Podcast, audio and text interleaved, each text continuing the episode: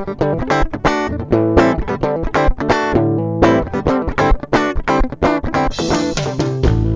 is Christopher Mitchell with the Institute for Local Self Reliance, talking about community broadband networks.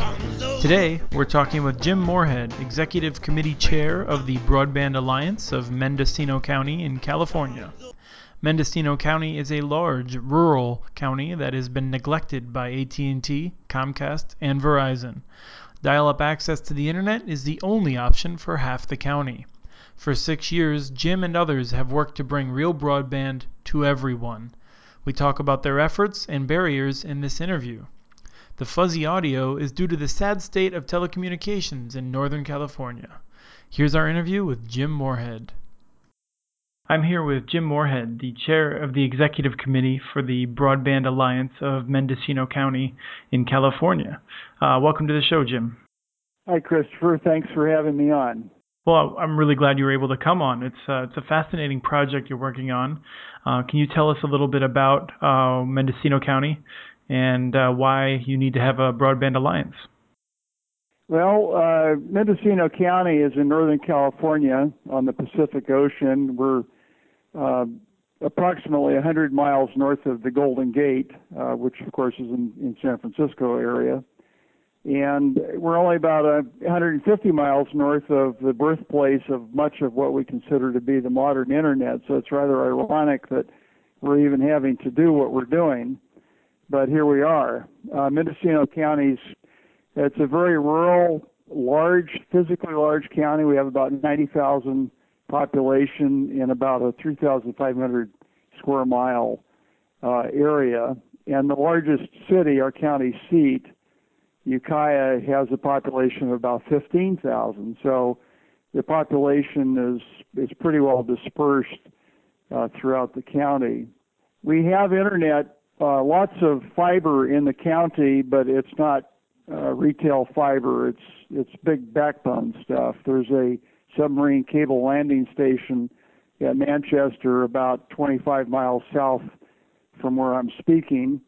Uh, that comes from Asia. It's a level three uh, cable, and it goes inland and is part of the backbone, but doesn't uh, provide any off ramps in Mendocino County. So you essentially have a, an interstate running through your towns, uh, your whole county, without any ability to access it.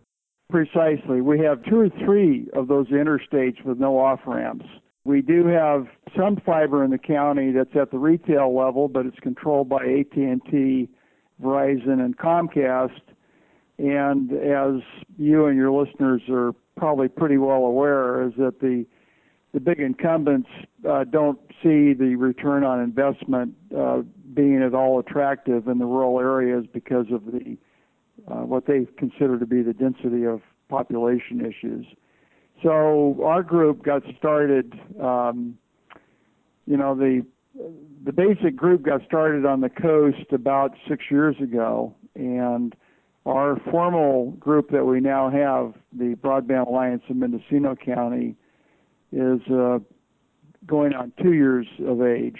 Um, we I'm on the uh, board of directors of the Community Foundation for Mendocino County, and it's a it's a county-wide, uh, you know, basically a charitable organization doing most of the kinds of things that that any good community foundation will do, whether in be rural or or uh, in an urban area.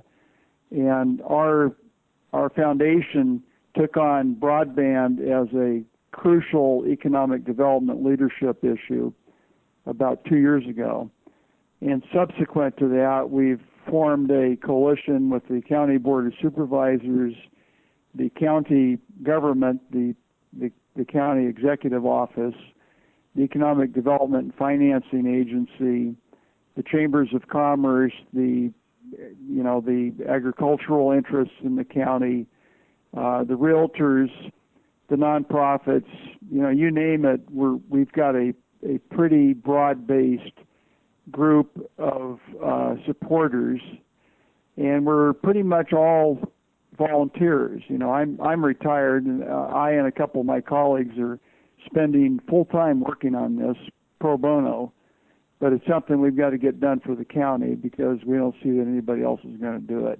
Right. Now, how did you get all of those people together? Uh, I often talk with people who are from a community and they are trying to find a way of getting all of those powerful interests and local leaders on board, and sometimes they have difficulty doing it. Yeah, that's a that's a an excellent question, and I, you know, when I started working on this with our group, our our coastal group, you know, six years ago, we we were really struggling because we, we, we you know we would talk to we would talk to people that that knew something about community organizing uh, regardless of what the uh, you know the particular project was. And they said you need you know you need to get your your political leadership behind you. And um, about two years ago um, this was a, a difficult situation for the people on the south coast of Mendocino County but a a small ISP uh, went belly up down there, and the the guy just walked away and left several hundred uh, homes and many businesses in the lurch, where all of a sudden they had no internet access except dial-up, and the pharmacy had to go immediately to HughesNet or Wild Blue and get a connection. The city hall in Point Arena, California, one of our four incorporated towns, uh, all of a sudden was back on dial-up, and that that became part of a rallying cry. And my my deputy, Greg Yurok, who lives in Point Arena, that's when I met him at a board of supervisors meeting when he came and made a presentation about the economic crisis that the south coast of Mendocino County was facing. Um, at about the same time, the Community Foundation put a, a $40,000 challenge grant on the table saying that uh, once our volunteer group could come up with a matching $40,000, we would have $80,000 of unrestricted money to start working on this. And this was all done uh, with the full support and cooperation of the County Board of Supervisors. And on my uh, executive committee, I have uh, we have five supervisors in the county, and two of them sit on, on my executive committee, and the deputy uh, CEO for the county is also on the executive committee. And one of the supervisors attends pretty much faithfully our meetings, which are every Friday in Ukiah. And for us to have those meetings, I mean, I personally have to drive an hour and a half in each direction to get to Ukiah. And my my partner Greg down in in uh, Point Arena, he has about a, a two-hour drive in each direction to go over there. So we're we're spending we got a lot of energy and and we're you know we're making great progress. But we needed those catalysts, and I think the thing that really did it was the was the uh, failure of the small ISP on the South Coast. That was, you know, if I can point to a single defining event that kind of Uh, was the tipping point for this.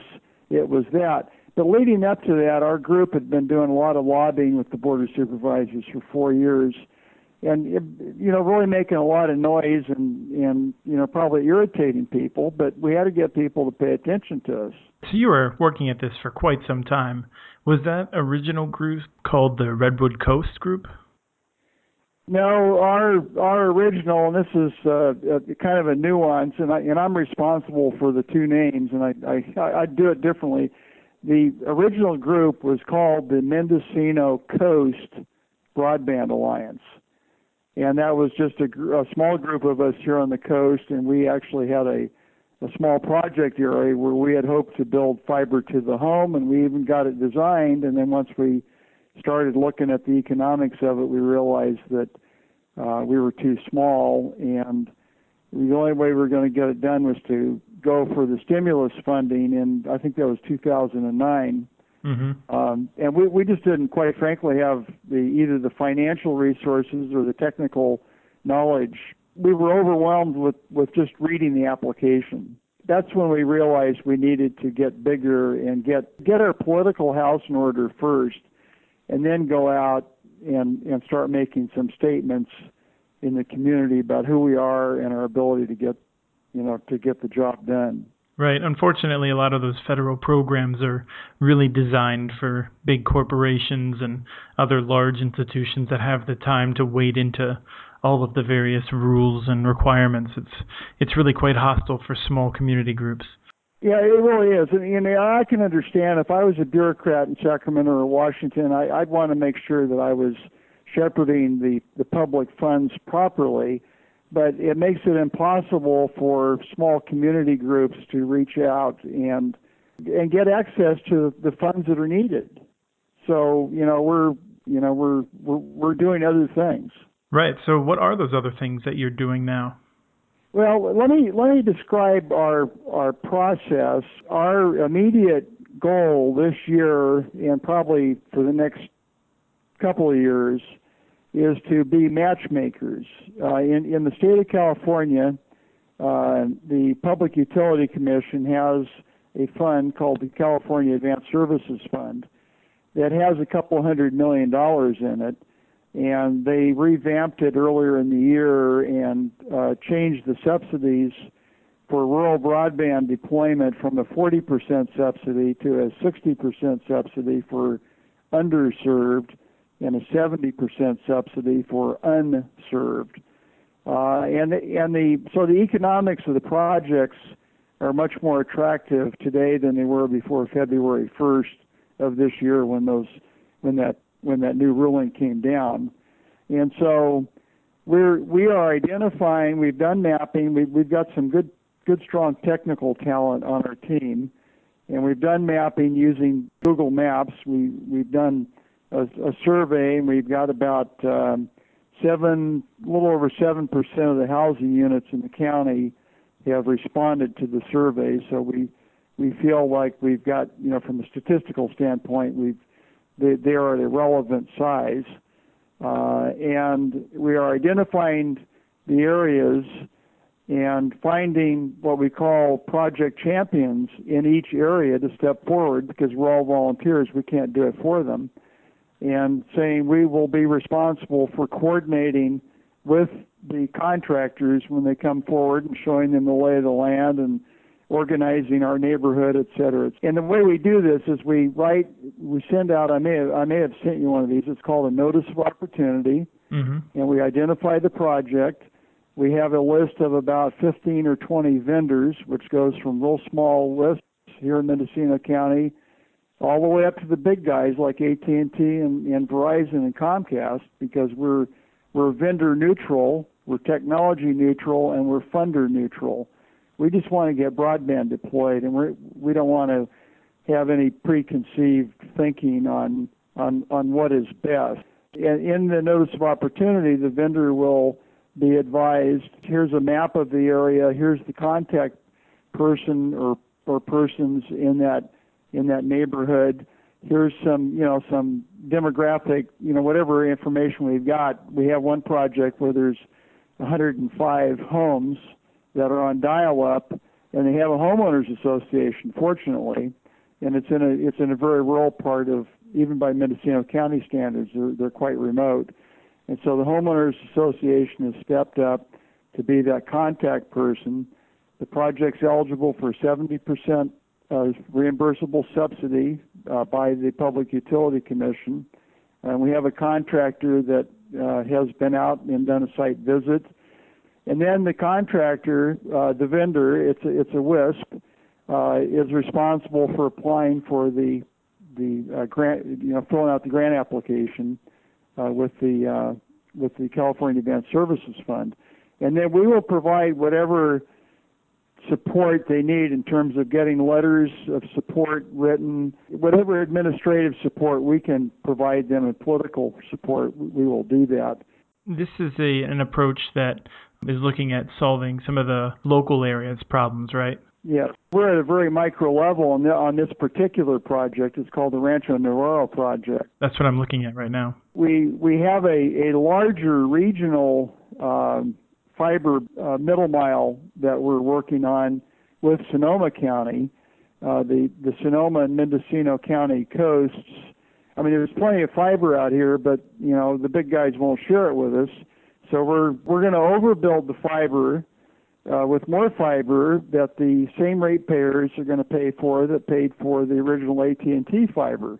But since AT&T won't talk to us, and since there's money available through the ACASA fund to do this, we're we are in the preliminary stages of of uh, preliminary design. It's going to be a redundant loop that will start in Petaluma, California, down Sonoma County, come out to Bodega Bay, up Highway 1 to Westport, up north of Fort Bragg, which is near near where I live, and then go back inland to Laytonville, and it will be connected into the backbone at Laytonville and at Petaluma, so it will re- provide redundancy for the inland route. And who will own that? We don't know yet. You know, we're in the process of designing that, and we're negotiating with several several parties who uh, would step forward uh, and own and operate it. And that particular project will be eligible for somewhere around 60 to 65 percent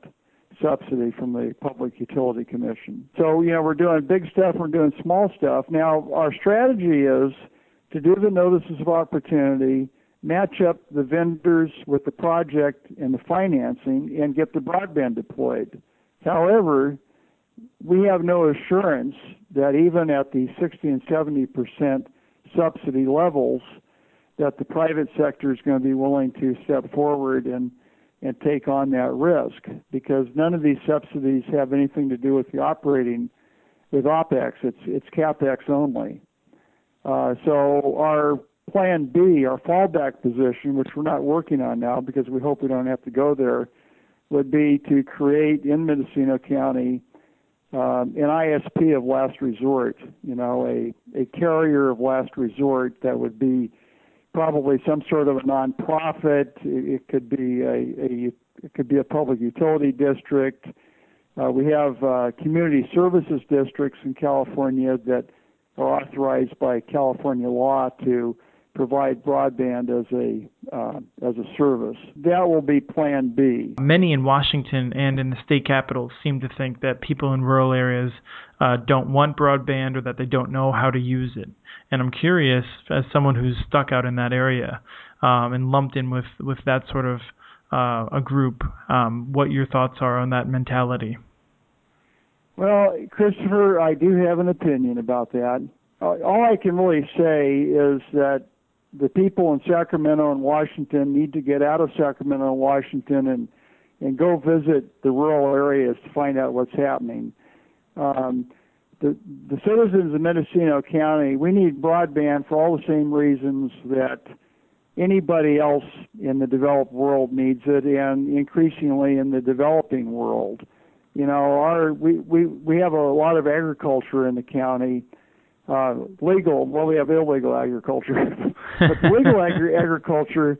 Uh, you know, all the all the government. You know, these our friends in Washington and Sacramento are requiring all of our reports to be submitted online, and they don't have these text-friendly websites anymore. They're all graphic intensive, and our farmers are finding that they can't submit mandated reports. For example uh, the sheep and, and cattle growers, uh, farmers have to, when they move move their cattle or their their you know their livestock from one field to another, apparently they now have to submit reports saying that they did that. I guess part of that has to do with the mad cow disease and stuff. Mm-hmm. Uh, the pharmacists can't uh, can't order drugs by fax or by you know control drugs by fax or telephone anymore. They have to do it on a secure website. We can't have telecommuters without broadband. Uh, our educational institutions, the schools themselves are in pretty good shape relative to the rest of the county because of E-rate, which I'm sure you're familiar with. It's a heavily subsidized federal program where the carriers can run lines into the schools, but the lines stop there. The kids go to school, they have access to broadband, they go home at night, and they don't have access. I I don't know if I mentioned it earlier, but we our group estimates that 53% of the housing units in Mendocino County, and there's about 40,000 housing units, 53% of them are still on dial-up. And although satellite's available, it's not reliable. The median income statistics in the county are such that, you know, a typical family of three or four people, they can't afford the sixty or seventy dollars a month that's completely dedicated just to to having broadband over satellite. Basically, we need it here just like we need it anyplace else. And I invite any of the you know, the regulators, administrators in Washington and Sacramento, and definitely legislators to come to Mendocino County and let me show them around. Tell them, tell them why we need it. I don't know I would take you up on that offer if I was out there. Seems like uh, uh, Humboldt County, very beautiful places. Yes, Humboldt County is right to the north of us, and they've got all the same problems. And we're we're uh, actually partnering with Humboldt County. We have a planning grant from the Public Utility Commission there is a four county consortium called the Redwood Coast Connect, which is managed uh, out of Humboldt State University. The, the state's split up into broadband consortiums where basically they're trying to get grassroots groups together to go solve this problem. So we do have a a small planning grant through the Redwood Coast Connect consortium uh, to work on this. And so we're you know we're making we're making progress. That's all I can say, and we, we've got a great team. But we're doing it in spite of the incumbents, and quite frankly, in spite of a lot of the best intentions of our legislators and our our regulators in, in Sacramento and Washington. Uh, the, the Public Utility Commission has given us some support. We've got this $60,000 three-year planning grant, which isn't a lot of money, but it's better than a stick in the eye and uh, they have this the CASA funds available that we're working with our vendors to apply for, with the Rancho Navarro project being the first example of that. But on the other hand, we're saddled with this fallacy of mapping data that shows that Mendocino County is mainly served with broadband. Yes, that's just it's terrible. It's really really frustrating the Europeans sit there and, and laugh at us Americans for spending hundreds of millions of dollars to produce inaccurate maps. So, you know, we're we're dealing with that, and on a project by project basis, we understand that, for example, the Rancho Navarro project, we'll be able to go in and help the contractor contest that map. Uh, and so on a project by project basis, we'll do that. We'll do that on the Route 1 corridor project. We've got the Sherwood Road project that's coming up in the near future. However, that's a reactive approach to solving the problem. And what I'm fearful of is that the policymakers in Sacramento and Washington, they're not getting that feedback that the maps are wrong. And they're making decisions based on the fact that the federal maps show that the vast majority of housing units in Mendocino County, I think 84% is the number, have uh, four down and and one up is the, mm-hmm. is the FCC standard, something like that. And that's just utter nonsense. I mean, it, it it isn't even close to being the truth. So if the policymakers are and they're doing their doing their thing and, and trying to you know solve this problem, they need to take all those NTIA maps and throw them in the garbage can and start over with a ground truth based effort that comes to a group like ours and says, "All right, let's let's do it from the bottom up. Let's not go to the AT&T and Comcast and Verizon, who want to give us, you know, the information that the big guys are giving out have to do with protecting market share. They want to show that Mendocino County is in good shape because they don't want anybody coming in here and, and rocking the boat." Right, we're seeing the exact same thing in states all across the nation, and and we hear the exact same thing from people who try to talk to policymakers and tell them the maps are wrong. But inevitably, we find that legislators are just more interested in listening to the Comcast and the AT&Ts telling them that the maps are just fine. And I have to think it has a lot to do with who's giving them money and who isn't. Yeah, yes, sir. Absolutely. You know, you you and I have both heard the statistics about how many lobbyists uh, AT&T has in Washington. I understand it's like a one one to one ratio to legislators, and I hear the same thing about Sacramento. Mendocino County has zero lobbyists in either Washington or Sacramento because we're so rural and we're so poor that we can't we can't even afford a single lobbyist for the whole county. Mm-hmm. So our little group's trying to do this, but if any if any uh, policymakers that are involved with broadband listen to this podcast, I would welcome them to contact me so I could give them a little bit more of my opinion on what I think about the crappy mapping that we've got at the federal and state levels. All right. Well, thank you so much for joining us. That was Jim Moorhead, Executive Committee Chair of the Broadband Alliance of Mendocino County in California. To learn more, visit our show page on muninetworks.org, where we have links to some of the materials discussed on this Community Broadband Bits podcast. If you have any questions or comments, please tell us directly. Email podcast at muninetworks.org. Thanks to my colleague Lisa Gonzalez for putting the show together, and Fit and the Conniptions for the music, licensed using Creative Commons. The song is called Storms Over. on my way.